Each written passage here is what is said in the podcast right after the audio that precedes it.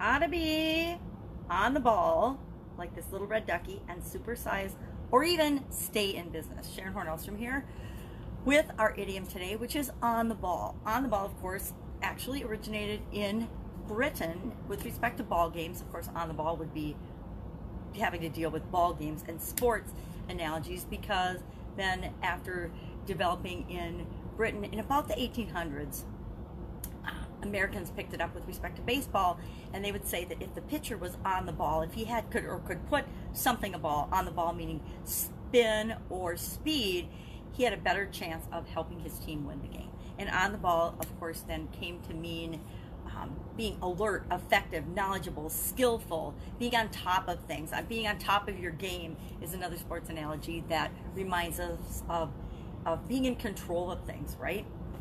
Or being able to do things, being able to handle things. Um, it actually came from um, keep your eye on the ball. It's a shorter version of the idiom and the saying, keep your eye on the ball. Because in almost every sport, coaches would tell you, keep your eye on the ball, right? Keep your eye on the ball. Watch what you're doing. Watch where the ball is because the ball is what you use to score.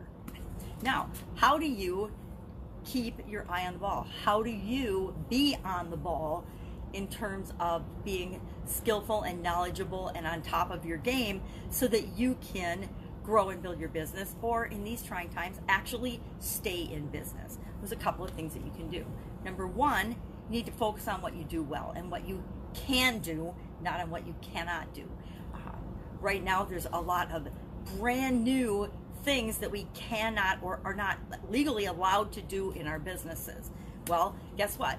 There's a few things we cannot do, we legally cannot do. We cannot be open if we have a hospitality business, if we have a business like nail salons or things that are essential to some of us, but not, they're not, gotta have it or you're gonna die. Gotta go to the grocery store because we need to have food got to be able to go to gas stations so that the people that can still work can go to work. Um, but what can you do? So we focus on the things that we can do.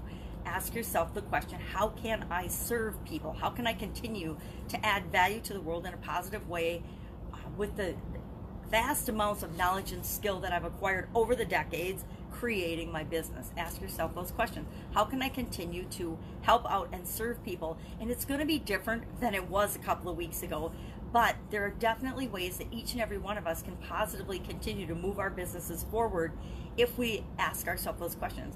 How can we find new ways to help our customers given the constraints that we have now? We've always had constraints on our businesses and on our lives, but how do we take our current set of constraints and apply them to helping and serving people better, helping people to get the things that they need and want, helping them to overcome the challenges and the fears that they're facing right now, just like everybody else is.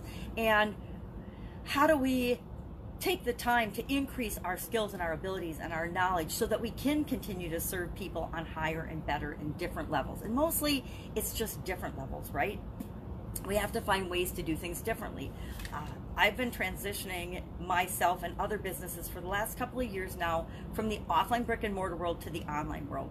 Not exclusively, but to have a combination of both so that you know when things like this happen we have contingencies we have ways to do things differently there is so much technology nowadays that makes working remotely possible um, normally you know if this had happened even 10 years ago what kind of a position would we be in as a country than we are now? Because we do have the technology. We do have the ability to have to do social distancing to have our kids at home and still have activities and things that they can do.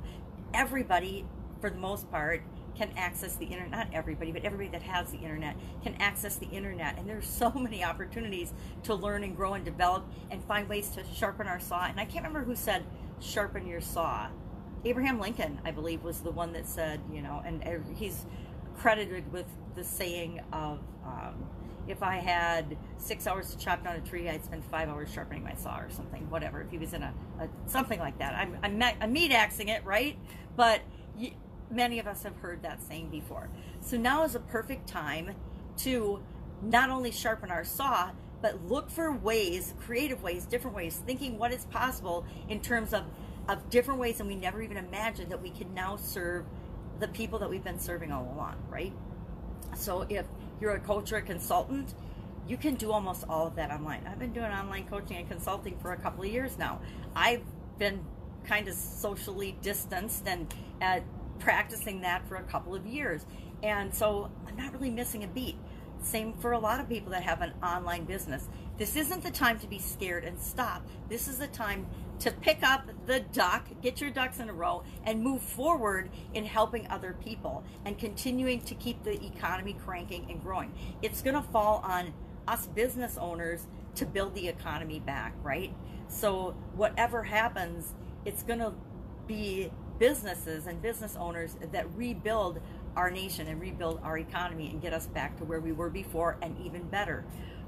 But that means getting the skills, finding creative new ways to serve people, and even though we're all going to be afraid sometimes, it means still moving forward and doing the things that we know how to do, doing the things that we can do, and serving people to the best of our ability. That is what will help us survive this and any other challenge that ever comes our way. And you know, it's it's highlighted in these trying times, but guess what? These are the things that we've always needed to do in order to grow and build and supersize our businesses. You know, be unique, be special, do the best you can, serve people, give value to people because business is an exchange of value, and to con- continue to improve and grow and get better at what you do and more creative at how you can serve and help people to make the world a better place. Sit, go out, have an awesome day.